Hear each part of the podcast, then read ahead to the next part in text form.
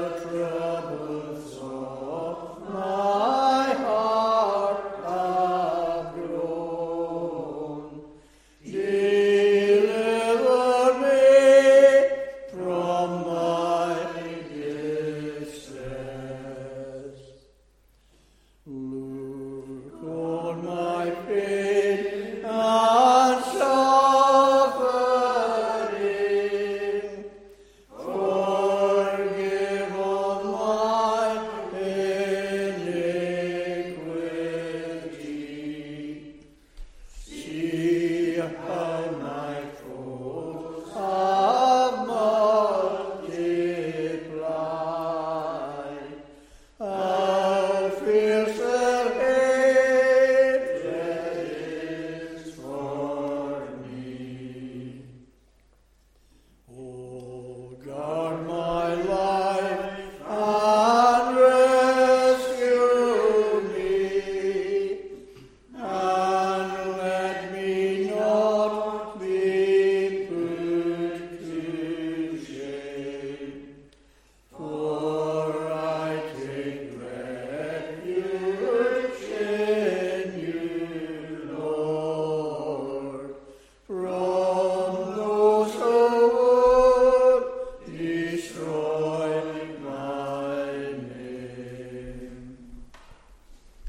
join together in prayer. Let us pray.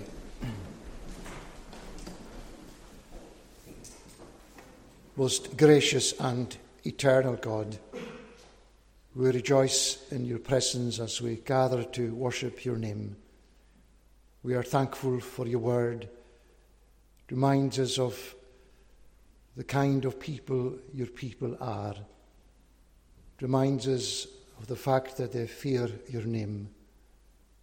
That they do so not with the fear of slaves, but with love in their hearts for you with respect and with reverence, with the acknowledgement that you alone are God, that you are the holy God, that you are the God who, whose eyes are so pure that you cannot behold or look upon iniquity. Help us tonight with that kind of fear and reverence in our hearts, an understanding of who you are, an understanding of who and what we are, and coming into your presence and rejoicing that the psalmist was able to say that the people of God are the friends of God, and that because you have made them your friends, that you reveal your covenant, your secrets to them, and help us to know that together in our hearts this evening. That you have given to us your word, that you have given to us an understanding of it, that you have given to us to appreciate, at least in part, the fullness of the revelation you have given of yourself. And help us to be bowed down before you with adoration, with, with wonder, and with praise because of all that you have made known of yourself. We hear also from the words of the psalmist that he was conscious of trials and temptations and difficulties in life, enemies surrounding him, uh, and temptation lying in the way. Uh, and we are thankful tonight that your word also speaks of these things so that when we pass through them, we don't see them as something strange, but as something that your people have encountered in every generation of their lives here in this world. Help us, O oh Lord, to be alert to all that is taking place around us. Help us to understand all of these things in the light of your truth. And help us always to realize our dependence upon you, that we are secure because we are kept by you. And help us, O oh Lord, to live with that trust and with that dependence, so that as we, as we walk along life's way, in times of joy and of blessing, uh, knowing what it is to be watchful and to be careful, in times of trials and difficulties and temptations, knowing what it is to look for and to recognize what you have promised to your people in your word, that you will, with every temptation, make a way of escape. Help us, O Lord God, to understand your grace in that way, that there is always the supply of your grace in our needs, that there is always the door to freedom opened by your grace, and help us to learn day by day what it is to live by faith, fearing you and loving you, understanding your rescuing and your delivering power, and understanding and appreciating more and more that your power which is for us is much greater than anything that can be against us. And so we pray blessing to be upon us this evening when every heart here before you. You are the God who knows uh, their portion, their journey, what they are passing through even now burdens and anxieties, desires and longings, different experiences. We do pray you to bless each and every one, and so that in the midst of life's journey, they may have a hunger for you, a thirst after you, and having an appetite for the things of God know what it is to find satisfaction and fulfillment uh, from your hand, uh, from the gospel that you have so richly provided for us in. And so bless all our hearts and give to us that prayerfulness and that, that waiting and that longing as we come to the worship of your name, as we are in the worship of your name, and as we leave the worship of your name. May we be instructed by you. May we learn something more of you and help us in our time of worship to hear you and help us so that we will not be listening to any other uh, voices or things that may be presented before our minds, but give to us the freedom and the peace of hearing what God the Lord will speak to us. We do pray for all of our homes, some of which are represented here, that you will bring blessing to all. Pray for all the homes where uh, you, your word is, is perhaps not read or, or listened to, or where the gospel is not appreciated. We do pray you to come into all of our homes in this our community and come with the power of the gospel, that which alone will give us a desire, that which alone will give us hunger, that which alone will bring us alive to the things of God in the gospel. We pray you to breathe that life upon us, to lift us up and to, to revive and to refresh and to enable us to see that you are the God who is indeed building your church, that you are doing so day by day, that you are strengthening and encouraging those who are already your children, and that children are born to the Lord from day to day and from time to time. We pray you to bless and to hear our prayer for all those who are around us and come and make your name great in our midst and in people's hearts and lives. What we pray for ourselves, we pray for our neighbouring congregations, for our wider community, uh, for our island communities. We pray, O oh Lord, for blessing to uh, descend upon us, that we may uh, know once more what it is to have the reviving, refreshing power of God filtering through all of our uh, communities and, and, all of our uh, villages and all of our towns. We pray that you will minister greatly to us and bless the nation to which we belong in the same way in times of great need, in times where there is great forgetfulness of you and turning away from you uh, and uh, denial of your existence and of your authority in any way. We pray, O Lord our God, that you will have mercy and that you will bring to us uh, that we will be turned to you and turned to reach out to you, that we may be rescued from the direction in which we are travelling and that society will be restored and reformed by you so that we may see our homes and our families, our parents and especially our children, rescued from the culture and the society in which they find themselves uh, and grow up into a, a culture and society which fears your name, where your word is honoured, uh, and where that direction is given to them in life, which will give to them wisdom, which will give to them not only direction, but which will give to them a sense of well being and of fulfillment, and discovering that the God who has made us for himself uh, ensures that our satisfaction will only be found in you. So bless our nation and our land, and bless the nations of the world.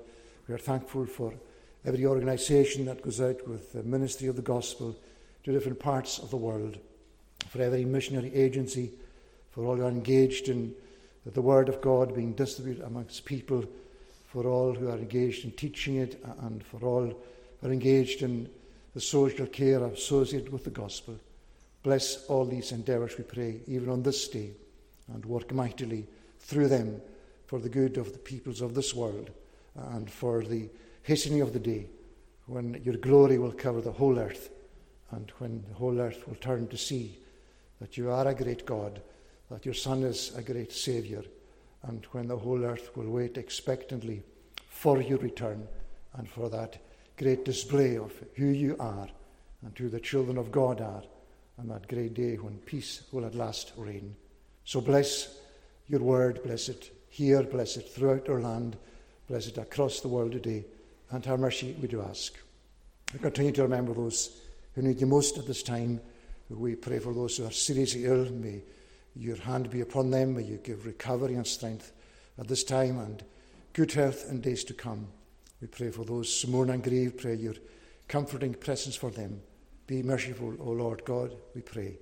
And any who may be in danger uh, and risk and risk of any harm in any way this evening, may you bless all such and protect and give people a sense of health and well being that uh, will give to them day by day to discover you and to know you, and that you are the source of all that we have need of in life. We pray you to shine into every person's heart and need tonight, and to our mercy we do pray as we commit ourselves to you. Bless your word to us as we share in it, as we uh, return to consider the story of your servant Samson. We pray that you will help us to hear your word once more. Help us to learn from what your word teaches us and brings before us in his life. Uh, and help us, O oh Lord God, to learn so that we may uh, be watchful ourselves and learn to live for you and not for ourselves and not for this world. So hear our prayer. Accept us, we ask, and bless your word to us as we uh, commit ourselves to you now. Have mercy, we pray. We ask all these things for Jesus' sake. Amen. So we're going to turn to read the Word of God in the Old Testament, in the book of Judges, and in chapter 16. and we're going to read at verse number 10. Judges chapter 16 and at verse number 10.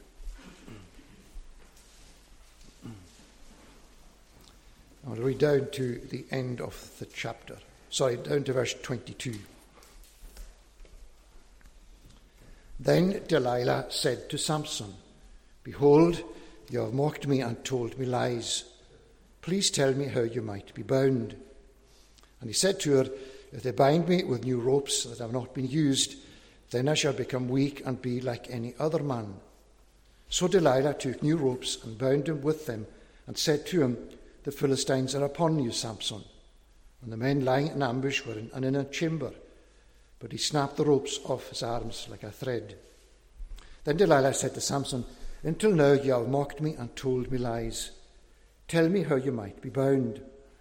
And he said to her, If you weave the seven locks of my head with the web and fasten it tight with a pin, then I shall become weak and be like any other man. So while he slept, Delilah took the seven locks of his head and wove them into the web. And she made them tight with a pin and said to him, The Philistines are upon you, Samson. But he awoke from his sleep and pulled away the pin, the loom, and the web. And she said to him, How can you say, I love you, when your heart is not with me? You have mocked me these three times, and you have not told me where your great strength lies. And when she pressed him hard with her words, day after day, and urged him, his soul was vexed to death. And he told her all his heart. And he said to her, A razor has never come upon my head for I have been a Nazarite to God from my mother's womb. If my head is shaved, then my strength will leave me, and I shall become weak and be like any other man. When Delilah saw that he had told her all his heart, she sent and called the lords of the Philistines, saying, Come up again, for he has told me all his heart. Then the lords of the Philistines came up to her and brought the money in their hands. She made him sleep on her knees and she called a man and had him shave off the seven locks of his head. Then she began to torment him, and his strength left him. And she said, The Philistines are upon you, Samson. And he awoke from his sleep and said, I will go out as at other times and shake myself free. But he did not know that the Lord had left him. The Philistines seized him and gouged out his eyes and brought him down to Gaza and bound him with bronze shackles and he ground at the mill in the prison. But the hair of his head began to grow again after it had been shaved. Amen. This is God's word. May bless to us that reading from it. We turn out to sing to God's praise in Psalm 51 and at verse number 8, the Scottish Psalter on page 281. And we see here that David is praying that God will not take his Holy Spirit away from him. That connects with the passage that we have read. Psalm 51 at verse number 8 of gladness and of joyfulness make me to hear the voice, that so these very bones which thou hast broken may rejoice. From verse 8 to verse mark 13 to God's praise. Of gladness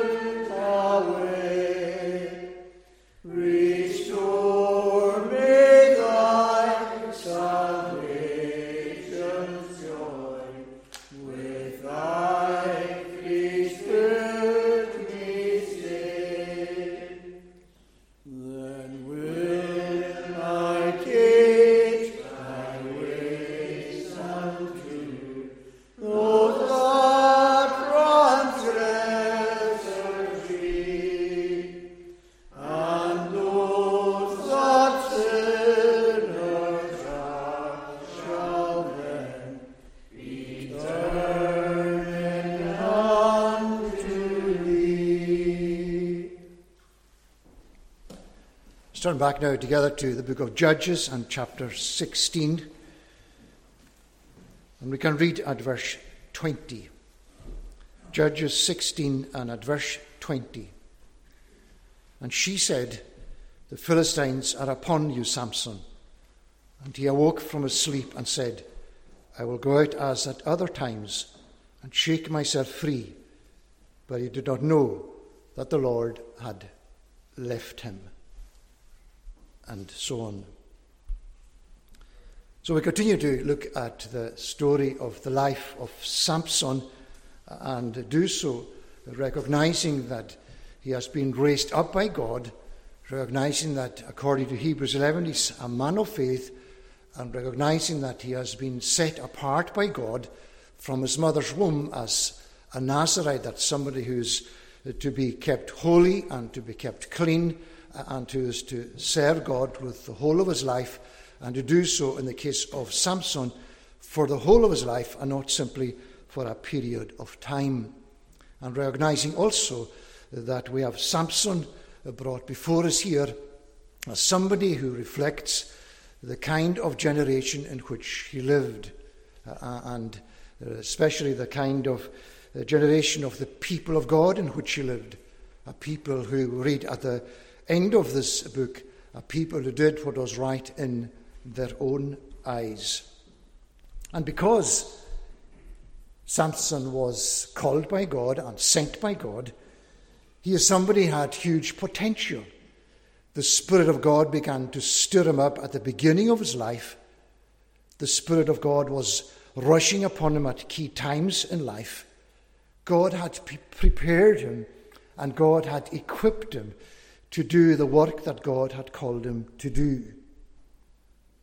But Samson, as we have seen, has a weakness. And it's the weakness that arises from the fact that he sees, and what he sees he wants, and what he wants he will have. And in particular, we have seen that he sees the woman in Timnah, that he, he sees the woman in Gaza. He sees woman. He has that weakness that leaves himself exposed to temptation that takes him away from his faithfulness to God. And so tonight we have seen, uh, at the beginning of, of this chapter, we have seen the way in which Samson is on the brink of failure. He has come down the ski slope and he's going so fast down the slippery ski slope away from where he should be that his life is out of control. And he has left all of his special qualities and characteristics as the man who is sent by God, and all that is left is the hair which should not be shaven or cut. In other words, his witness, his character as a believer, is hanging by the hair on his head. He has given up everything of heart religion, and all that he has left is the outward display of who he is in his long hair. And he's in the lap of Delilah. He's loved Delilah, and she has been charged by the Philistines, bribed by them to discover the source of his strength so that they can capture him. And so we look at this uh, part of the chapter from verse 18 downwards to verse 22, and we want, want to see the way in which we have Samson and the surrender to the lion of temptation. We see, first of all, that there is a disclosure. In verse 15, Delilah comes back to Samson. How can you say, I love you? She continues to pressurize Samson. She is doing so by focusing on the intimacy of the relationship between herself and him. He has loved Delilah. And now she's questioning his love for her because he has not disclosed the truth to her, because he has mocked us, mocked her these three times. And because of what's happened, that he seems to have made a fool of Delilah in this game that he is playing with her, But because of that, she accuses him that his heart is not with her. And I want to notice once more the way in which there is this whole concept of love at the center of this relationship, and the love that is at the center of the relationship of God with his people and his people with him. And so we have the great call on the people of God that they are to hear, O Israel, the Lord our God, the Lord is one. And you are to love the Lord your God with all of your heart, with all of your soul, and with all of your might. And here is Samson, sent by God to deliver, to begin to deliver the children of Israel from the Philistines, someone who should be loving God. Uh, and here is Delilah representing the very Philistines that are on the opposite side of the people of God, that have them under their control. They have been, Israel have been handed over to their control, and they are keeping them in captivity and in bondage.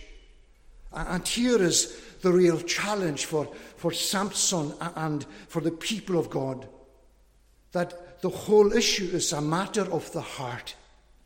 And God speaks to the children of Israel in Deuteronomy chapter 13, and He says to them, For the Lord your God is testing you to know whether you love the Lord your God or not. And right in the lap of Delilah, this great conflict is going on, this great struggle is going on.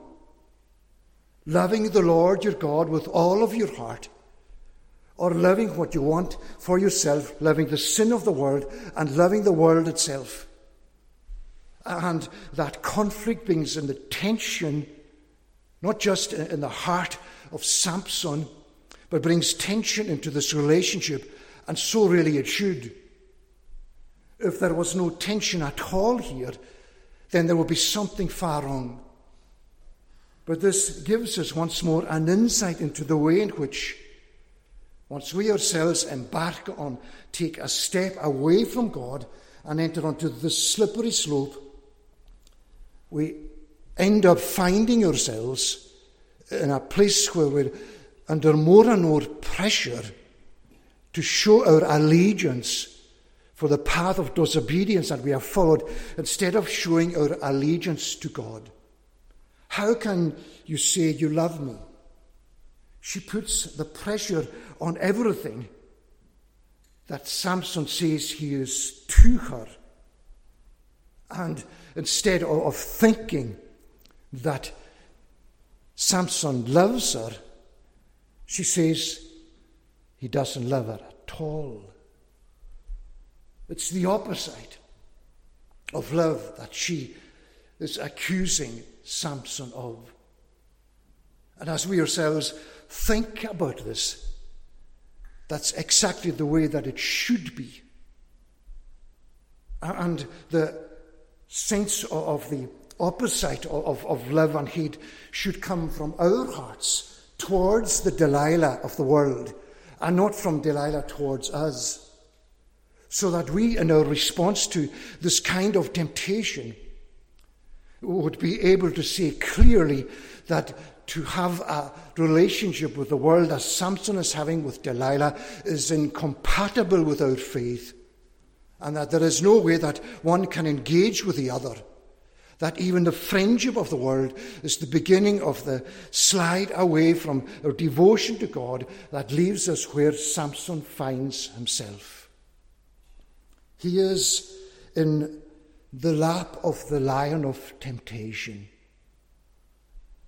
And, and we, we can think of the lion of temptation moving quietly around, not yet roaring, not yet growling, not yet snatching its prey, but waiting for the moment. And Paul, in writing to the church in Galatia, he says in chapter 3, O foolish Galatians, who has bewitched you? It's that sense of, of the temptation, the sin staring us in the eyes, and with all of its power, attracting us and drawing us so that we are walking into the very wide open mouth of the line of temptation, and before we realize it, we are inside of it and snapped up by it. And that's how we, how we see Samson in this picture that we have. She pressed him, she urged him strongly in verse 16. She put as much pressure as possible on him. And where we are facing temptation ourselves, that's the way it is. It's, it's a continual build up so that the force of the urgency and of the, the pressure on us to, to fall into temptation builds up so powerfully as our minds are engaged with it, that, that we lose sight of the, of the God whom we serve and the power of God. And temptation becomes so powerful. The soul of Samson was vexed to death. He was worn down. He couldn't take any more. He's at that breaking point. And at that breaking point, he told her all that was in his heart. You don't have a heart for me. Your heart is not with me. And here, Samson, in order to prove that his heart is with her, and in giving in to the pressure that she put him under, he told her everything that was in his heart. He told her the secret of his strength the disclosure of the secret of all that was left of more or less a wreckage of, of the life of faith. His strength was in his hair. The strength that he had displayed even in his path of disobedience. He had discarded everything else to do with who he was as somebody who was the servant of God. All he had left was the long locks of hair on his head. If my head is shaved, He says in verse 17, Then my strength will leave me, and I shall become weak and be like any other man. The plaything that was Delilah becomes the lion that swallows up his whole witness as the servant of God. He opens his heart to her and he gives her the information that the Philistines need in order to trap him, in order to capture him. And once, once he's done that, what was hanging by a hair has been lost. And his, his witness as the servant of God is thrown away because in this moment of temptation, he realizes the power of the riddle that was spoken to him in chapter 14 uh, and uh, at verse number 18. What is sweeter than honey? It's the temptation. What is stronger than a lion? It's the power of that temptation. He loved the temptation. It was so attractive to him. It was much sweeter than the honey that was in the lion, in the carcass of the lion. And it is that temptation that now swallows him up. The disclosure. Jesus says to the disciples, Do not throw your pearl before pigs. In Matthew chapter 7. Why not? Because they will trample them underfoot. And that's serious enough. But they will turn to attack you. And our friendliness with the world seems so attractive and perhaps seems so necessary for us as, as the children of God. We can be persuaded that the friendship is necessary. And we lose sight of the fact that Jesus is warning us against this very thing. And we throw our pearls before pigs in that sense. And as soon as we do so, we are falling into the trap. And what we are not doing is, is what Paul says to the church in Corinth, in 1 Corinthians number 10, where, where he's speaking about temptation, that everyone does fall into temptation, or everyone is at least tempted. And, and God knows that. But he says, God will, with the temptation, provide a way of escape. And Samson had lost sight of that. He wasn't interested in, in a way of escape. He was more interested in the life that he lived with Delilah. And it's interesting to note that when he does disclose the source of his strength, I shall become weak and be like any other man. He is prepared to sacrifice the characteristic of being the person of faith and the child of God, and to be like the Philistines. And it is almost suggesting to us that his witness and his place as a servant of God had become so much a burden to him in the field of temptation that he was willing to throw it away so that he could have the freedom of living with Delilah.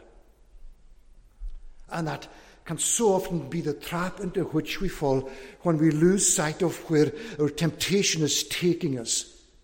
When we love the thing that God forbids. When we're drawn so strongly towards it,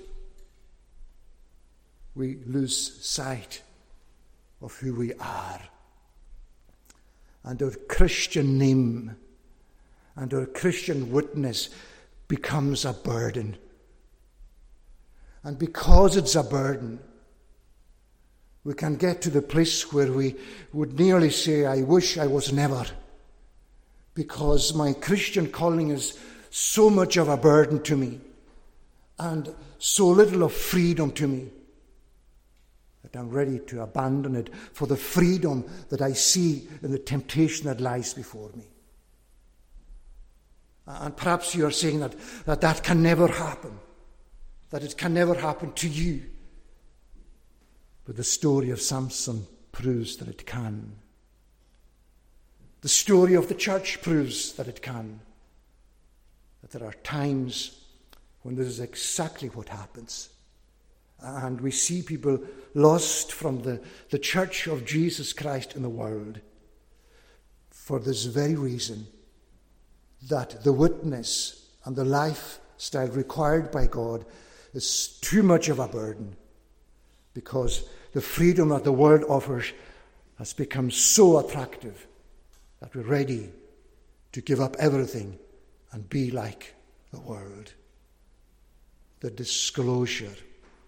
Let's remember that God will always give to us a way of escape, and let's always look for the way out of the temptation instead of diving into the heart of it with its consequences. The disclosure. Secondly, we have a discovery. And the discovery comes because Delilah knows that he has told the truth this time. And as soon as he does that, she sends word to the Philistines in verse 18 Come up again, for he has told me all his heart.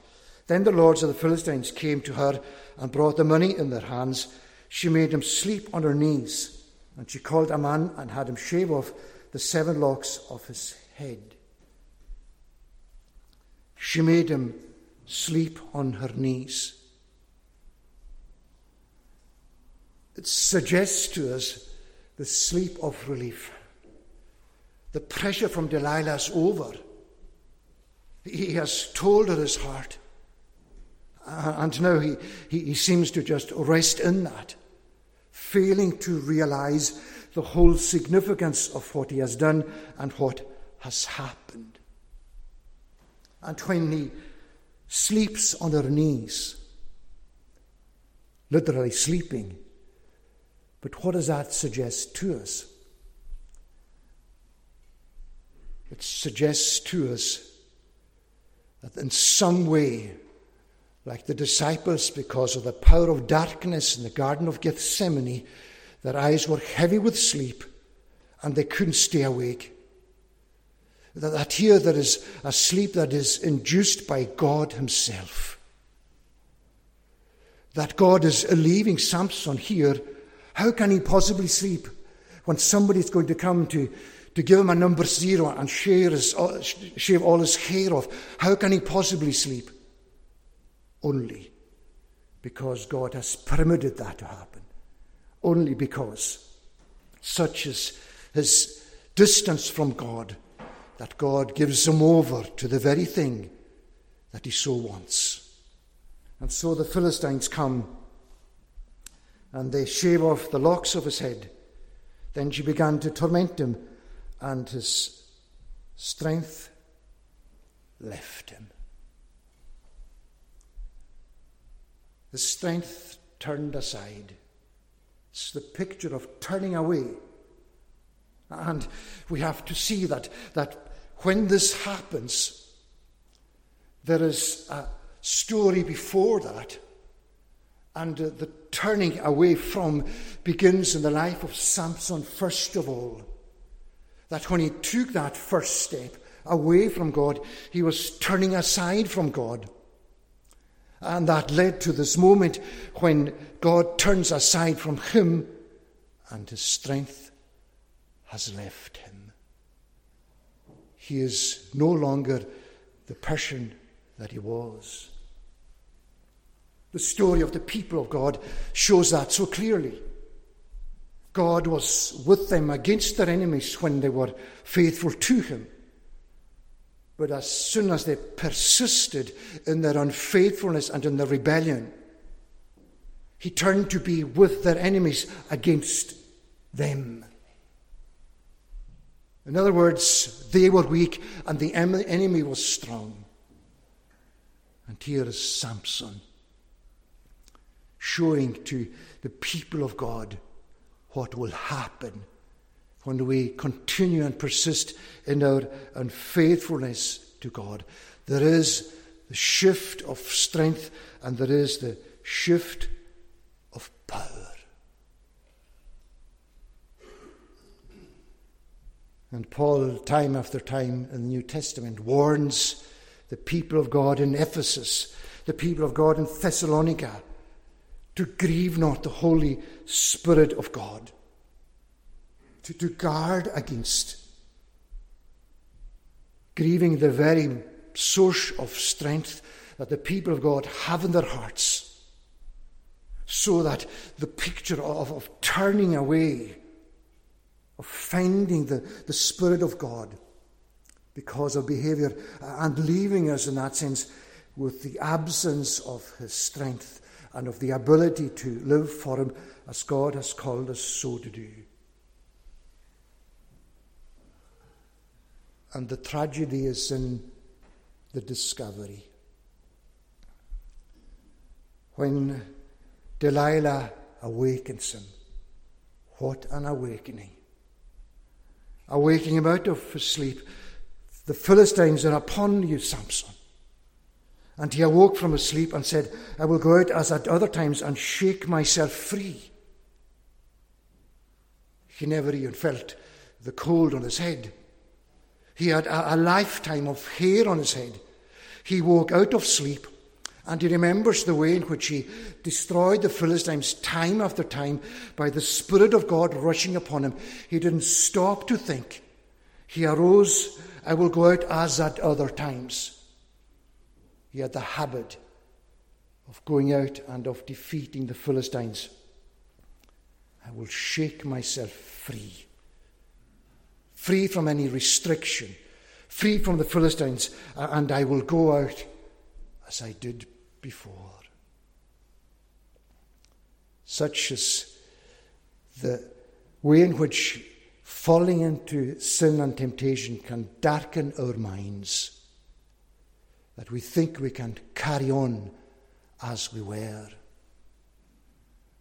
But Samson did not know that the Lord had left him.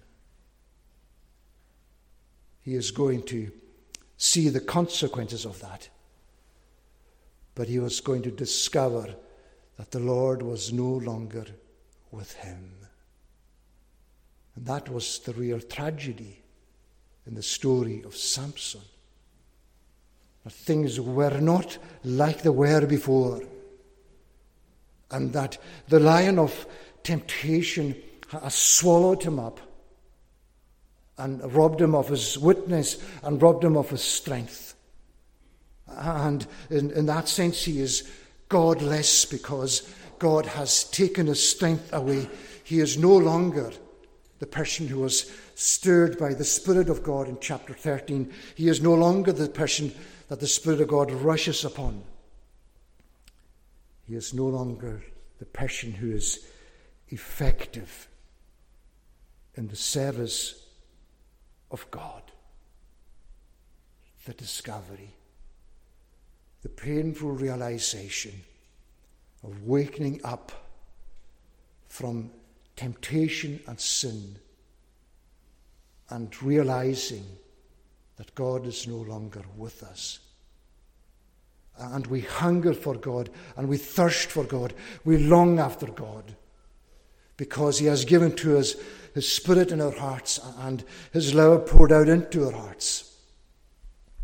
And the coldness grows in our hearts as we take step after step away from Him until we reach the bottom of the pit of discovering that God is lost to us. And it's not only a tragedy, but it's also something that is painful. And as we move thirdly to think of the development, here we see the outcome of all that Samson had done. And as we think of the development, there are two things that are noteworthy. And the first of all is that Samson is in captivity. He was thinking that he was going to defeat the Philistines, but in verse 21 we read that the Philistines seized him and gouged out his eyes and brought him down to Gaza and bound him with bronze shackles. They seized him and they gouged out his eyes. It's painful. It's painful and it's ironic that the very eyes which drove Samson every day of his life to look at the things that he shouldn't have been looking at and to live his life obsessed with the beauty, especially of, of the Philistine woman, that here, when he is seized, they gouge out his eyes. Never again will he look on a beautiful woman. Never again will he look on a Philistine. Never again will, be, will he be attracted by what he sees of beauty and anything else. He will be blind till the day of his death. And no matter how much there may be recovery, for you and for me, once we have failed God in this public kind of way. No matter what happens afterwards, we cannot remove that stain. We can never wipe it clean. And God can change things, as we'll see, but as far as the stain is concerned, the scar will always be there. The pain of realizing the outcome of a life of unfaithfulness to God. They gouged out his, his eyes, they put him in prison, they bound, bound him with bronze shackles, and he ground at the mill in the prison. Going round and round in circles in the prison mill, grinding the corn, doing so day after day, not seeing anything but, but hearing the roar of the people around him, hearing the grinding of the millstone, and never, ever seeing again.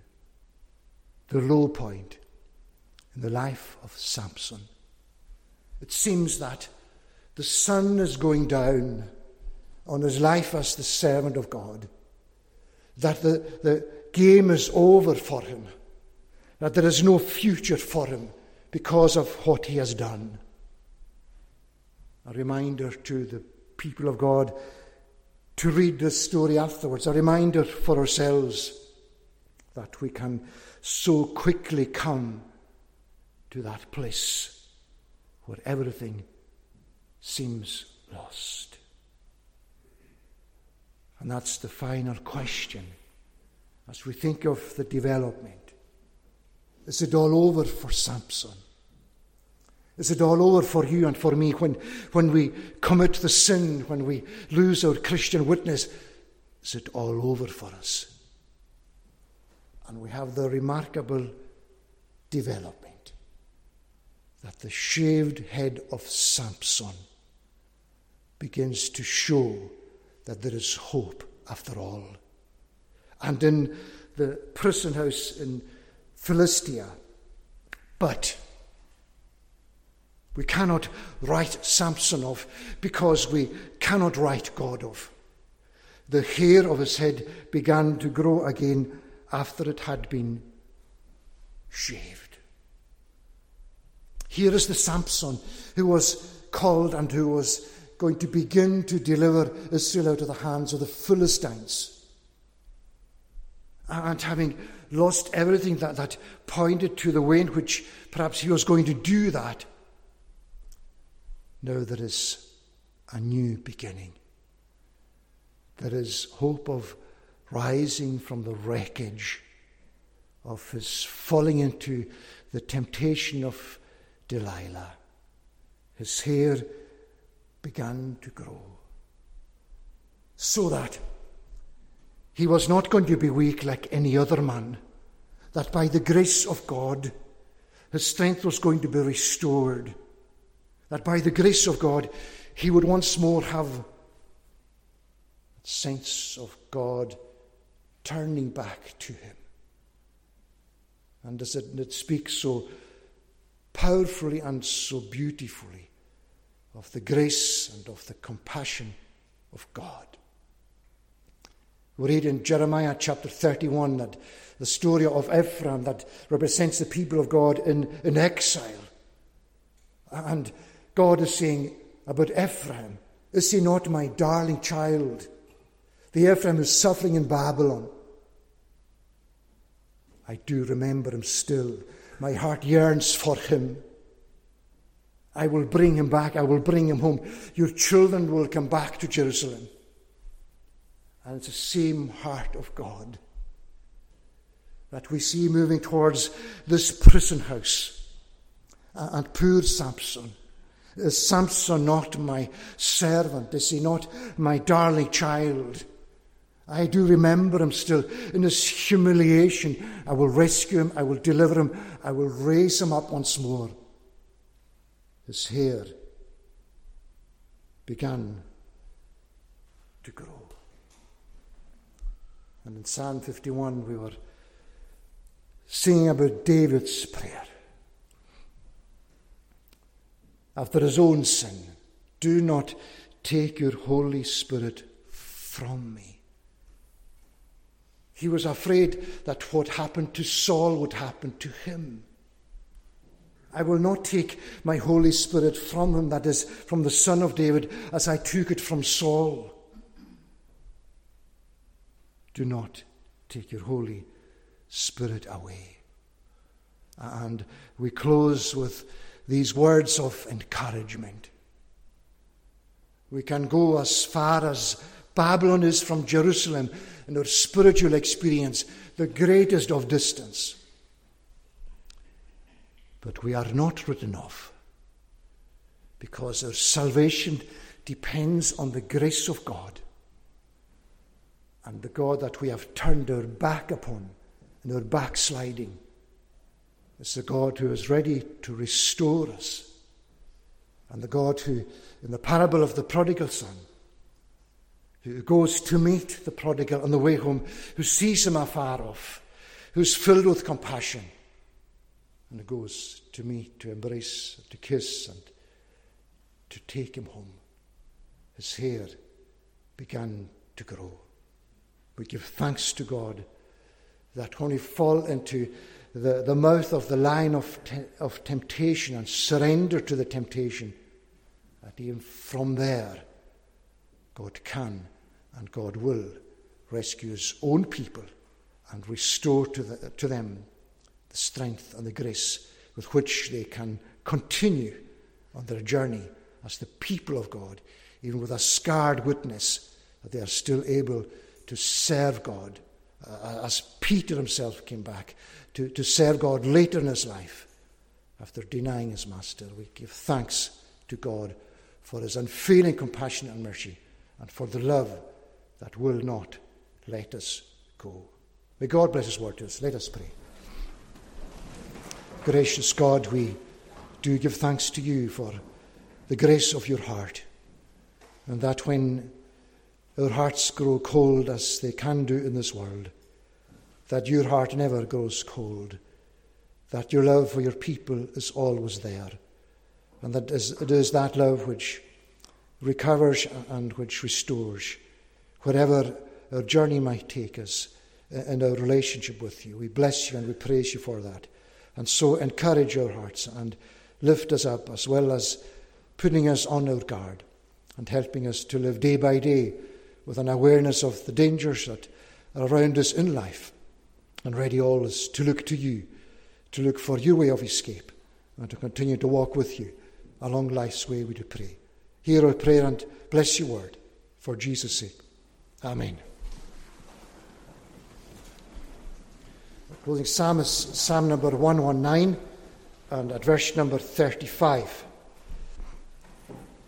Psalm 119 at verse 35. It's on page 402, and we're singing down to the end of the section. In thy law's path make me to go, for I delight therein, my heart unto thy testimonies, and not to greed incline. To the end of this section, to God's praise. In thy lost path may